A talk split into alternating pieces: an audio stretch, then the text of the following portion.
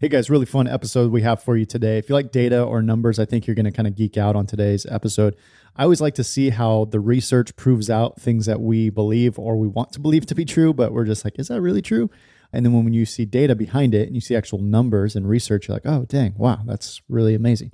So that's what we're going to talk about today. Like, what does discipleship look like in our homes, and and what is like data and research proven to be helpful for us as disciple makers of our kids, and what is it shown that's like, okay, this is not helpful at all. We should probably stop doing that. So I think you're going to really enjoy this episode for all those reasons. Before we jump in, though, I did get this message from one of the dad tired guys. I think it's going to be encouraging to you. Listen to this just wanted to reach out to you in the mornings. You know, it's going to be a hectic time getting kids breakfast and ready, you know, to head out the door. You know, with my oldest son, Miles, who's seven, you know, he's in second grade. I just kind of got into a little bit of a habit, not super intentionally, but just like as he was about to leave, just, you know, giving him a hug and praying with him before he he left um, to get on his bus. The other morning, it was just another morning, just getting clothes on, all this. We have two, you know, little ones younger than him five and two years old. And as he's going out the door, he turns to me and he says, Dad, pray. And man, whew, it was just such an emotional and really moving moment. And uh, I just wanted to share that with you because, yeah, just again, the encouragement through you and the in the Dad Tired Ministry has definitely contributed to my way of, you know, just creeping in that direction and trying to do the best I can. And I was just so so thankful for that moment, and I wanted to share it with you. I wanted to pass that message along because I know there's so many of you guys who feel like you're alone in this journey of trying to be the spiritual leader of your home. And uh, you probably don't have a ton of friends that you're talking to about this kind of stuff. And so I just wanted you to know that, dude, right now, there are tens of thousands of guys all over the world who are pursuing this stuff. Like the kingdom of God is advancing. You're part of a bigger community, whether you know it or not. And we would love to see more guys connected. We'd love to see more guys getting encouraged and encouraging each other. And so, if you believe in this ministry, if you could relate to that message where you're like, man, this ministry has helped me just think a little bit more intentionally about my role as the spiritual leader of our home, then we would love to have you partner with us. You can do that by going to dadtired.com forward slash give. You can become a monthly partner with us. And again, it just helps us equip more men around the world with the gospel to help them become the spiritual leaders of their family. That being said, let's keep resourcing ourselves with the gospel and getting equipped to be these kind of leaders. We'll do that by jumping into this episode now.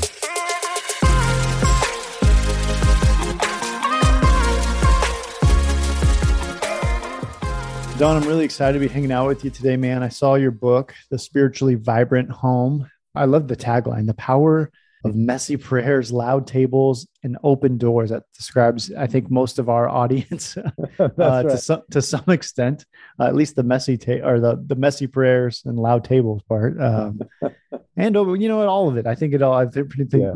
think it all pretty much applies. But one thing that caught my attention is I, I know you did some, you partnered up with uh, Barna Group and yeah. Lutheran Hour Ministries to uh, do some research. I'm always fascinated by research and just kind of see like how the data ends up playing yeah. out. Yeah, that really that fascinates me. But before I ramble too much, man, I'll just step back. Why don't you tell us who you are, what you're up to these days? Great, Jerrad. So fun to be with you. I'm also a tired dad. My kids are a little older. I have two in college now and one in high school. So I'm a pastor in Springfield, Missouri. Uh, I've been start got my start in college ministry and did college ministry for 18 years. I was on campus a long time and left with just one degree.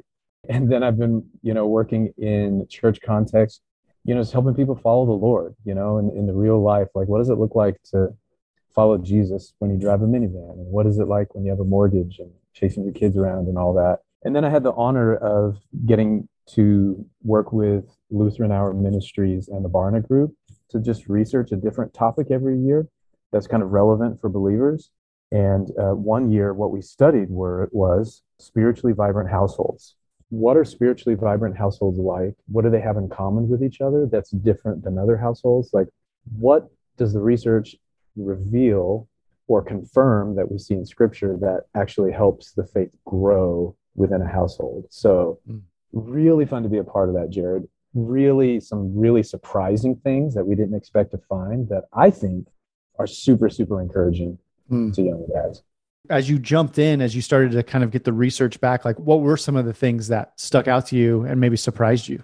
Yeah. So, one of the surprising things was going in, one of my assumptions was that households with kids are just not going to be doing as well spiritually. right? Mm. Because we're busy, things are messy, and we're coming and going, and we don't have normal schedules. And all the reasons that I don't need to enumerate, right? for, for all the reasons that I just thought when you have young kids, you're distracted spiritually. And we actually found the opposite. So, one of the interesting things that we found is that when children are present in a household, let me hit you with some numbers. Is that cool? Yeah, hit me Just with so people are like, I think he's making this up. Okay. so here's what the numbers told us. When we asked people, like, are you spending time as a household in the Bible with each other on a weekly basis, at least once a week? Households without children, so this is Christian households in the United States, 68% of all households said, yeah, our households in the Bible together Hmm. once a week, 68%. When you look at households, when you isolate households that have children present, it's 87% of Wow. households are hanging out in the Bible with each other. When we ask people, do you pray regularly? So prayer was like more regular, like daily, are you kind of praying with people in your household? Households without kids, Christian households in the US, 83% say, yeah, we pray. But if kids are present, 95% Interesting. goes up to 95%. And then the same with talking about your faith. It's not as big a difference, but one of the things that we found corresponds with more vibrant faith is if you're talking about your faith. Are you having Mm. spiritual conversations? Mm.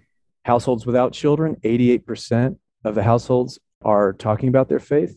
95% of households with children. Wow. So, so there's Jerrad. It was like this really good news because my perception is like, man, my household is messy. Uh, you know, Yeah. I can't. Who quiet time? Who can have a quiet time? Who, Right. who what, what's quiet? Right. Uh, you know, I can't go to the bathroom alone, let alone have an hour in the scriptures or whatever. And yet the reality was the presence of kids, you know, the research doesn't tell us why. It doesn't get into why. But when the kids are present, like the spiritual practices are actually dialed up. Hmm. Now, they may not seem perfect or pristine to us, but you know, another thing the research showed us, and we can get into these numbers if you want to, it doesn't matter. like it, it doesn't matter if like it's prayer that's like 30 minutes of very quiet prayer, you know, where you're Yeah. contemplating things. It actually doesn't matter. It just matters, are you praying? Hmm. I was talking with a dad one time. This is just a, a buddy of mine in my church, and he's chasing around. He had three boys, all in sports, you know, all doing this stuff. And the research had just come out, and he was like, Yeah, yeah, I pray. Like, I want to pray more, but I don't know how to pray. You know, I didn't pray out loud growing up. I don't know how to do that. And I said, I said, I have some really good news for you. I said, the research shows that if you pray with your kids, if you pray in your household, you have more vibrant faith, like your faith grows. And he was like, man, but I don't know how to do it. I said, here's the good news. All the research says is that you need someone in the household who's going to initiate it. Hmm. That's all you need. Hmm. I said, you don't even have to pray. All you need to do is say, well, I think someone should pray before we get in the car and go on this road trip. Hmm. I said, you don't even have to be the one to pray. Just initiate it. Because the research says you just need someone to spark it. You need someone to kind of, you know, initiate it happening. He felt really freed by that. And Yeah. he started applying it where it was like, hey, when we sit down to meal, I need one of us to pray. And he and he didn't always pray. And it actually doesn't matter necessarily. Now, it does matter because God wants him to have a relationship with him and grow in his prayer life. But in terms of like influencing your household, it's that act of initiation that turns out to be so powerful. That is really powerful. And I think a lot of that'll be really freeing to a lot of guys who are listening Yeah. to, to that. Let's step back a second. And what was the focus group? Like, how many people are we talking about? How was it measured? Because I know there's Mhm. going to be some guys who are listening who like they want to know. Like, Yeah. are we talking about four families from your own church, man, or Yeah. like, like you know, who is this? yeah, it was two families. No, no. uh, no, uh, this is where the nerds from Barna come in because they are social scientists. They're Christians and they're social scientists. I have a whole appendix in the book on the research methodology. So I could read it to you, but it would bore both of us. yeah, yeah, yeah, yeah. But but that is to say, so it there is a number of households that you need to talk to and get information from to be able to statistically validate it. Hmm. So and I have to look it up, but it's thousands of households. Hmm. So we get data from thousands of households. And then the other thing that we do to be able to know that we're hearing from a cross section regionally, a cross section in terms of types of households, et cetera, we did what's called oversampling. And so what that means is if in our initial survey, let's say for example we had you know we didn't have enough single parent households Okay. for example or we didn't have enough households from the south for example then we do what's called oversampling and so we go and we purposefully target so that we can fill those out so that the nerds at barna who are wonderful and i mean that as a compliment Mm-hmm. so that they can say, we can tell you what this research is saying applies across the board, regardless of region, regardless of income bracket, regardless of type of household. And so, for example, one of the huge findings, this is one of the big takeaways, is that in spiritually vibrant households, and so that is where the, the faith is actively growing, there are three activities found in those households Hmm. more often and more so than are found in other households. And Hmm. those three activities are we're applying spiritual disciplines with each other. So that's like sometime in prayer or Bible. We are engaging in spiritual conversations. So we're talking about our faith. And then the third one is kind of surprising, Jerrad. The third one was households that are extending hospitality. Mm. So it actually turns out, and we can get more into that if you want to, but it turns out that, and this is what the open doors. So messy prayers, loud tables, and open doors. So messy prayers is like just some kind of spiritual discipline with each other, Bible and prayer time. Loud tables is that you're talking about your faith, and we can talk about tables because our research showed us if households are all together doing something, most likely they're eating a meal. Mhm. So like meal time is like key time for conversations Mhm. the third one is open doors. Like it turns out, if you have people coming into your household, and this is kind of weird, Jerrad, we can break this down, but like it doesn't matter if the people coming in are Christian or not. Mhm. If you just have more people coming into your household, it's a more spiritually vibrant household. The people in your household, their faith is growing more. And that that was another really surprising thing. But those three things, we call them the, these are the like the, these vibrant variables, right? These three things if we can work on those, if we can take steps in each of those areas, right? Messy prayers, loud tables, and open doors, we're helping our household be more spiritually healthy. Well, I want to keep diving into each of those because if I mean if we can, because that all Yeah, of that sure. is super Yeah. fascinating. And what's I want to go back to something you said at the beginning where you're talking about we're talking about the scripture, and even if it's messy and it's not, Yeah. we don't, you know, we don't have these 30 minutes of like deep conversations. It's funny, man, because I'm I just told you right before we hit record, I'm I pack out these interview days. So I'll do several interviews in one day. And in between interviews, I'll run downstairs and I'll go say, How are you doing, babe? How are the kid? You know, what's going on? Oh, yeah. And so I just went down there, and Layla, my wife, was teaching our kids about one of the parables of Jesus. She's teaching them two of our older kids. Our youngest daughter literally has gone to the bathroom in her diaper and needs a diaper change. My second to youngest is just beg screaming for more milk, literally like interrupting every other word from my my wife. Milk, I need more milk. I need more, you know, and my wife's trying to talk over her to teach my two older about this parable of Jesus. Oh. So I think that's a very real picture for a lot of people, who, parents who are listening right now. They're like, dude, yeah, okay. I mean, you just described our home. How in the world Yeah. can we? Did my kids even Yeah. get anything out of that? Like, do the two older kids? Did they even get anything? And so I think there is a sense for parents, like, I mean, yeah, we're trying, we're kind of like stumbling our way through this, but I don't know if our kids are actually, you know, if this is helping at all. But you're saying data showing that it is helping. So what? what give my wife and maybe me some encouragement. Yeah, and because it has to do with the faith, the, the research didn't go into why this was the case. Okay, so I mean, the researchers are very careful about showing causality. Okay, Mm. what causes what, but correspondence is what they show. What corresponds with something else, and it's just time spent doing these things. We didn't find a correlation like it's always a long period of time, or you have to be a biblical scholar, or you can't be interrupted. It was just that someone's initiating it and that there's a little bit of time being spent on it. That's the difference maker. Now, as a father and as a pastor, so this is me speaking, not the research now, I think it has to do with a lot of those things are caught, not taught, right? Yeah. That the messiness and our kids getting to see things authentically being lived out uh, is is profound, and that it's not like because part of it, bro, is like I think some people, if the only place we experience the quote unquote spiritual life is when we're in a church building, I think that can actually like it's great what happens in a church building. I'm a pastor. I'm sitting in a church building right now as we talk. Okay, so Don't don't hear me saying what I'm not saying. I'm a fan of churches and church buildings. Yeah.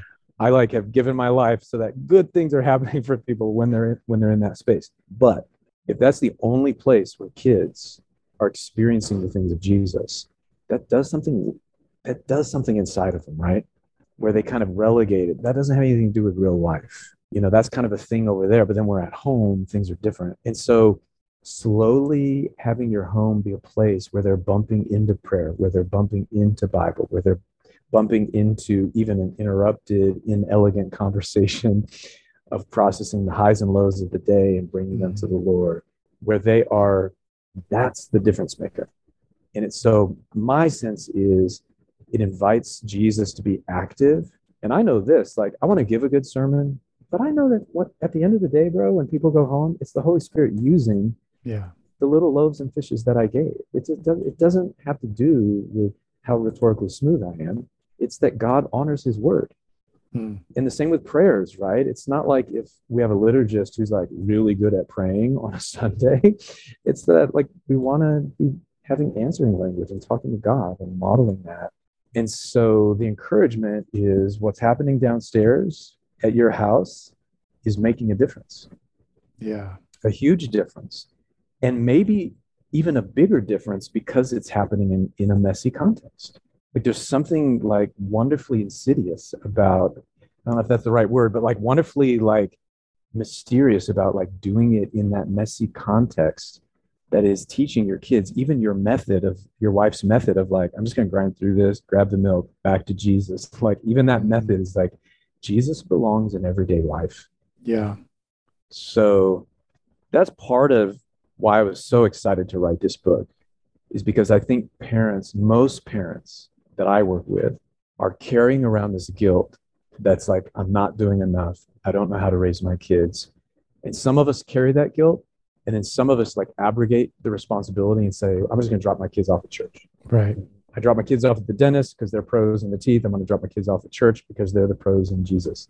And and the freedom of that the research showed us, and then obviously we dive into the scriptures and what the scriptures say in Deuteronomy six about where right right when God is giving the law, where He says, talk about these things in your home and when you're walking on the way, you know, explain these things to your children. Like that's actually God's design, and we don't have to be great at it. We just have to be in the game. You know, so it's it's an encouraging message that it tells us like just be in the game and lean into it maybe just a little bit more than you did last year Hmm. you know even that is a huge difference maker I love that because I Deuteronomy six. You see that you know as you're lying down, as you're walking on the way, along the way, as you're Yeah. eating, like whatever you're doing, just talk about the things of God, right? And then that's actually how you see Jesus discipling his disciples yeah as they were walking around, as they were sitting in the house eating. Like this is what Jesus is doing. I don't know if like consciously most guys would say this, but there is kind of the we think most spiritual things happen outside of our house, like and mainly at Yeah. church. You know, it's Yeah. like, well, yeah I want my kids to get something spiritual, we probably should go to church. Yeah. Which again, you know, I go to church every Sunday. Yeah, I know you're a pastor. Absolutely. God is working in and through the church, the local church. right. And we need we That's need to right. keep going. It's interesting because the premise of your book is essentially saying, like, maybe the most spiritual stuff is actually happening inside the four walls of your house. It's not just a, I, I said this the other day on Instagram. Not that that sounded way too like millennial. Like, I didn't mean it for it to sound that that lame. But I, one of the points I made is like your home isn't just these four walls, like where you sleep and like you get stuff done. It's like this. It's a spiritual training ground. Yeah. It's like if this is there's supernatural stuff happening in there, in those four walls where disciples are being shaped and formed. Like it's it's holy ground. It's And- and powerful. it's his stuff. plan and that's god's plan i mean that's in the book we dive into what scripture says you know about Yeah, getting having it happen. Yeah. have, having it happen in the house i mean so deuteronomy 6 where here's the law and then god says talk about these things in that place and he says that to men and women can i share some bad news from the from the research Yeah. Yeah. Please. it's sober sobering news Yeah. sobering yeah hit us with it. So we also asked people like teenagers, we, we did a big oversampling of teenagers, you know, kind of reflecting on what formed their faith and all that sort of thing. Mhm. And so among Christian teenagers, when they were asked who has had the most spiritual impact on you, 68% of them said their mom, Wow. 46% said their dad. Mm. So it's a much smaller number for dads. And we can make some sense of that, right, Jerrad? Like on average, men are out of the house working maybe. And so the mom is the mom is in there. And but the thing is, kids also want to learn these things from their dad. The research showed us that, right? Mm. And so it there was a little bit of a flag, I think, being waved in the research too, like as dads, that like it's great if your wife is working with your kids on these things when you're at work and everything, but like we have to figure that out. Even if it's little things as we pick them up from soccer and we're driving in the minivan, like, hey, you know, do, you have any God sightings today? Or you know, whatever it is, bedtime rituals, you know, whatever it is that for dads, kids want to be influenced by their dads and and we're just not in the game as much as moms are that's what the research says eh, well and and that's really not a surprise i mean most people would know that i mean even probably every dad listening to the show is like I, am not I shocked yeah i know that to be true and it, i don't want it to be true but i know it to be true and we, i mean you can just go to any local church you know so you're going to see women kind of leading the charge in 95% or more of our local churches. Were there some follow up questions? So, like, so the question was, you know, who's had the primary influence on you in your spiritual journey? And they said, mom. Were there any follow up questions? Like you said, they want dad to be more engaged. Did they ask some of those questions? We, we asked teenagers. Yeah, that's a good question. We asked questions about who's your preferred conversation partner, mm. if that makes sense. We also asked a set of questions, and we can correlate these about the it wasn't mood, but kind of describe your household. Mm. What's your household like? Is it quiet? Is it loud? Is it is it serious? Is it fun? Is it you know all those sorts of things? And so one thing that we did find out is that one of the things that corresponds with doing more spiritual stuff together, uh, the, the households that did that is actually when they do more of other things together. So here's an interesting correspondence. Households that do chores together tend to pray together more. Interesting. Now, are they praying because they're like, Lord, help me you know, make my bed? yeah, yeah. No, it's not that because it was the same. Like they joke together, they watch movies together. So, one mm. of the mm. interesting findings, Jerrad, is it was kind of like households that are like doing stuff together. So, they have a culture of like, we do stuff together. Yeah. We do homework together. We go on walks together. Yeah. We recreate together. Also, are doing these other things together. So a little bit of an insight there in terms of like even like eat together more, do more of these other things together. And it kind of makes your household anything you can do, even if it's like, hey, let's go see a movie. Let's go see a mm-hmm. movie together. Things done together create an environment where it is more likely that you will also do the spiritual things together. Does that make sense? It does, yeah. And, and again, so not, yeah, it makes. How, how could it not? Right? Yeah, it's not yeah. like rocket science, and yet I think for some of us, what I don't want to communicate is you need to have a serious spiritual one hour family worship time every, you know, and keep your kids from making noise, you know, yeah, preach a sermon to them or whatever. That's actually not the case. Like laugh together, have fun together, have an open environment, talk about other things, talk about sports, talk about other things. Families that talk about other stuff are more likely to talk about Jesus and talk mm. about their faith. A little bit of what we learned was like what helps create an environment that is just conducive to yeah. this other stuff happening. Again, uh, not rocket science, but it's a thing that any of us could work on. Yeah. What was the, you said they had asked about the preferred conversation partner. What was the, yeah, what you, the data, what did the data show? Okay. Here's, here's an interesting one. I, and I know this is a podcast for dads, but this is fascinating because the impact of your core household is there's also the impact of what we call your extended household. So these are other people outside of, say, the nuclear, the core household that, that live there who are in and out of your household. So this is way cool, Jerrad. Hmm. So what it tells us is that the faith of our household can actually, it's not only affected generally if we have a more open door, but there are other people who come in who have influence on our kids. Num- so the one relationship where if they are interacting with a household, there are spiritual things happening is grandparents.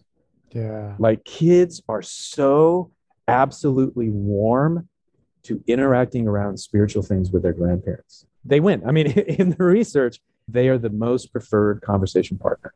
Wow. People. Our was that a certain age? Was that a what age was that like zero to 18 or for, for no for any yeah that was for anyone so even adults are answering this question like when oh, you were being formed in the faith like it was and when we oversampled among teenagers that was also the teenagers top response wow. grandparents isn't that interesting so wow So even that is freeing not only for grandparents who are like, man, I don't want to be the old like, hey, Sonny, let's you know, let's Yeah, pray together. yeah. Like the kids actually want that. And then the good news for kind of frazzled moms and dads is be bringing other Christian adults into the orbit of your Mhm. kids. Mhm. I mean, the sticky faith research, that's a different research project, but it shows that faith sticks when you have like five adults who are on a kid's team growing up in a youth's team. Mm. And that's just like Christian adults who are just like hanging out with them. When our son was in middle school and our oldest, and we hadn't had a middle schooler, and we were like, there were issues, and you know, Yeah. insert existential angst here. You know, I sent someone to, to my church because this research was just coming out. And I just said, Will you be on Simon's team? This is my oldest. And they said, What does that mean? Yeah, I love Simon. What, what does that mean? And I said, I don't even know. I don't even know what it means. Hmm. All I know is I need other Christian adults to be rubbing up against my son. Yeah. I also asked his uh, employer. So his employer was a friend of mine who's Mm. a profound believer. And, you know, we we owned a Jimmy John's and my son worked for him. Mm. And I said, Will you be on my son's team? He said, What does that mean? I don't really know. But could you just like talk to him every now and then after church or like say hi to him? And because the research showed us it's not just the core household, it's the extended household of people coming in and out who also really affect kids. And kids are really open to those relationships too.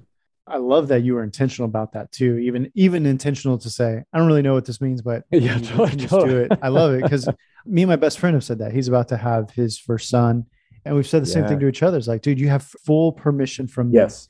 Yes. to be part of my son's growing up, and particularly with my son. I have three little girls, but particularly with my Yes. son, like you can speak into him, and you've got full permission from me. And he said the same thing for me, and and to have somebody outside of the your core family who's on that team, dude, it's just like. And I didn't know all the I don't know all the research on that, but it makes sense. Again, it's like, man, okay, yeah, it intuitively makes sense. And then, yeah, uh, you know, the f- people down at Fuller, they ran the numbers and it's like, yeah, it ta- takes about five adults. And then the faith sticks when they leave the home. So, I'm really fascinated by the open doors concept yeah, and the, Yeah. the- I love I got a weird not a weird fascination but I I'm just fascinated I love the dinner table I think some of the the, Bro, the, the yeah. deepest ministry is happening around a table I Yeah. love it for my own family but I also love it like Layla and I are uh, in the process of getting a house right now and our whole Yeah. focus was a place where we can host people to eat and we're neither we're terrible cooks both of us but even if it, even if it means just like we'll we'll bring we'll order pizzas and people need to be comfortable to eat pizzas here totally. i really want to hear the data around the table Yeah. Yeah, so it's fascinating. So one interesting thing is, you know, we asked a number of questions of here's a list of activities, and we have a huge long list. And, and which of these do you do with some members of your household on a weekly basis? And which of these do you do with all the members of your household on a weekly basis? Hmm. And it gave us some interesting, right, some interesting data because there were like everyday things like doing chores and Hmm. you know art and singing Yeah. songs, but then they were also praying, etc. The top of the list, Jerrad, of things that all of us do this together on a regular basis is eating meals. yeah So just statistically, just statistically, there's something significant about that. And which allows us to then say, how do I leverage that? How do I leverage that? Because rather than thinking of the meal as the time where it's like shoveling the food, okay, kids, you know, do this, like that's going to be happening. And as you know, there's a reason why I call it mess. There's like loud tables is the adjective I use. yeah Like it's chaotic. It can be chaotic with young kids. But how do we leverage that time for just a little thing, a little nudge, just a little nudge of prayer?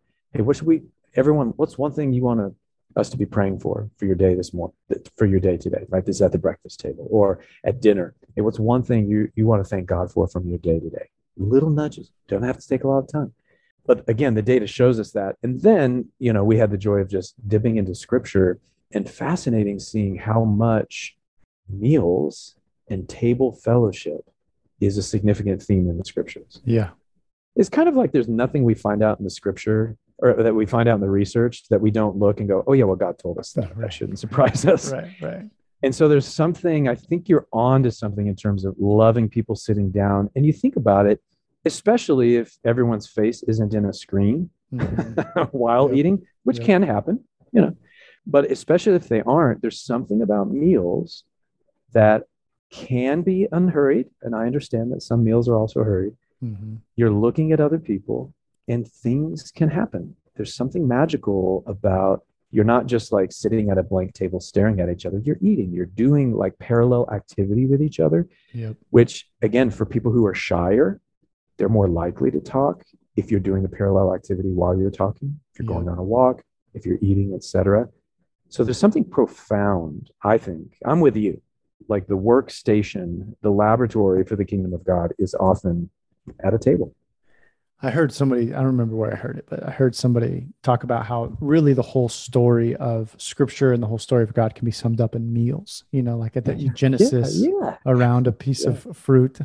Uh, That's right, The, that's right. the Last Supper, Jesus, which would, you know, go to be on our, go on to be our symbolism of the crucifixion and the, the communion. Yeah. And then the scriptures end with the, we will feast again with the king.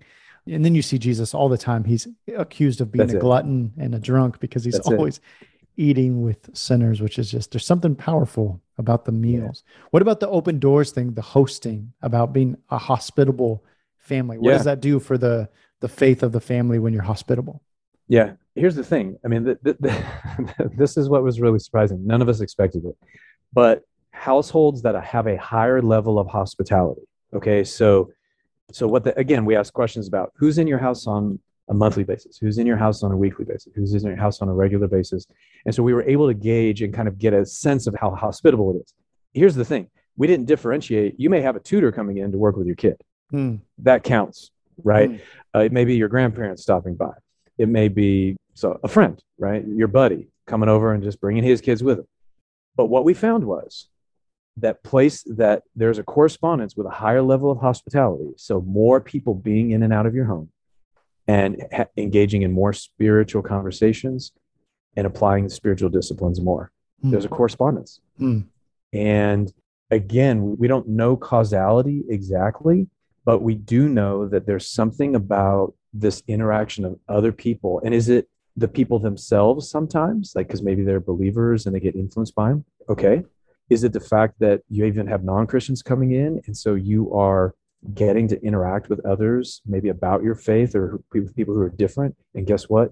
Your kids are watching that Yeah. and your kids are seeing that as a father and as a pastor there's a lot of rationale or like it makes sense to me but what i love about it Jerrad is i think as parents there's this i'll just speak for myself that i know one of the temptations i felt was i need to circle the wagons and protect my kids from this big scary world out there and this non-christian secular influence that's out there and i'm not saying that that we don't have to do that, right? Obviously, we live in kind of a post Christendom era and we have to put a lot of thought into culture and how we interact with it.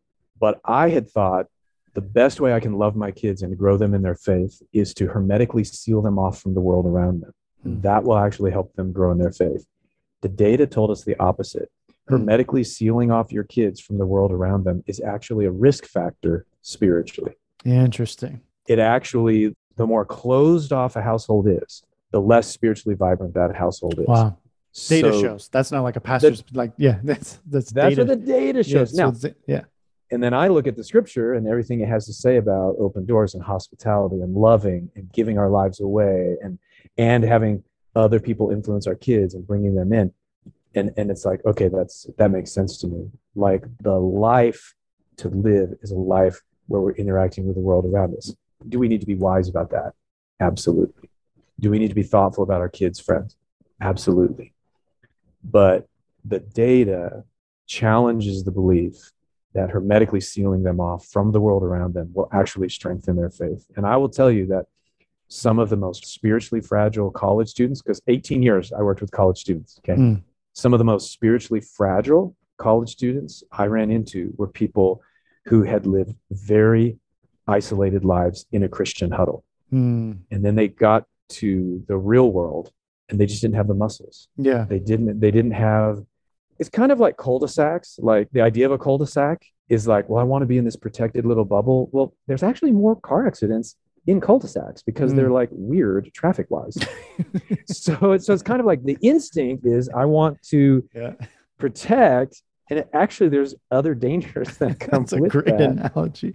And So- information and more data. I had no idea. That- Yeah, that's for free. That's for free right there. I'm sure that was in the, in the Barna research, but that is No, that is an interesting fact. Uh, point of data. Yeah, that's uh that is really interesting. You know what's fascinating about that is we make a big deal about having people in our home. One of kind of our family Mhm. mission statements is we want people to be closer to Jesus when they leave our house than they were when they got there, regardless of where they're at on their spiritual Cool. journey. Cool. And uh, and so I think when I'm when I'm hearing you describe that, and I'm think and I'm hearing the data, I think what happens is, and this has been my experience with our family, is our kids they would never articulate it this way, but they they kind of see what other people worship. And what I Mm. mean is like we talk about here's how our family operates. Here's who our king is, and this is what it lives it's like to live in this kingdom of God. But then somebody else comes in and they get to yeah. you know unintentionally share mm-hmm. their kingdom and what they worship and where they're finding Yes. hope and joy and then our kids get to compare those things and it's in a pretty safe environment because most Yes. people are respectful when they come into your home and That's so they eat a meal but they're still them they're still fully Mhm, them but they're mhm, they're mhm. respectful so your kids are getting exposure to different people and what other people are worshiping and their value systems and their their morality and all this stuff and it's all within the context of your home There's, it's just such a perfect environment so that your Yeah. kids aren't leaving at 18 19 20 21 years old and Yeah. like holy cow i've never heard anybody say that you know and I you're getting tell- to process it with them. You're exactly getting right. You're you're getting it's like an a safer place yes to interact with others and then to get to process it later and say, man, did you notice how you know he was yelling a lot? And our kids normally say to us like did Yeah. daddy did you hear them say this yes, did you hear them say and it's like yeah here's why they this is And you know, get to we model, we like, get to- grace yeah, and truth? exactly that right? yeah Totally. Yeah, and it's that's really fun. catching the faith. That's Yeah. catching the faith. Yeah. I am excited to get this book. I love books like this. Uh, whenever Yeah. Barna teams up, you know, I'm actually, I hadn't heard of Lutheran Hour Ministries, but I'm excited to learn more about them, what Yeah, they're yeah. doing. I love when Barna Group partners up. I, I have friends over at the Barna Group. And anytime, again, you can just kind of put data and numbers to this stuff, Yeah. it takes it out of like the super spiritual and, oh, that's just your opinion. And it's like, ah, this is what's actually proven out it's really fun stuff. So again, I'll encourage every one of our listeners go pick up the spiritually vibrant home, the power of messy prayers, loud tables, and open doors. Good stuff, man. I appreciate you coming on. It's been a really fascinating, fun conversation. Great to talk with you. And just to say too, even if people don't want to grab the book yet, we created all these free resources as well, specifically for households. Oh, cool. Where? yeah, where can Uh, we get all that? Yeah. So if they go to lhm.org slash households. So LHM is for Lutheran Hour Ministries. Like Okay. we created these like refrigerator magnets with like choose what you as a family want to work on this month. Oh, and you choose together. We created like a conversation deck of cards that's a real deck of cards, but then there's like deep questions on them that you can like at the table like ask each other. So we tried to create like little booklets, a lot of different things to help people like put this into action in their own household. That's so just amazing. just to to let people know that that those resources are out there too. yeah, we'll link that in the notes. And that, dude, Cool. that's amazing. That's super cool resources. We'll definitely have everyone go check that out Yeah. too. But this has been really fun, man. I appreciate it. Thank you. Absolutely. Good to talk to you, Jerrad.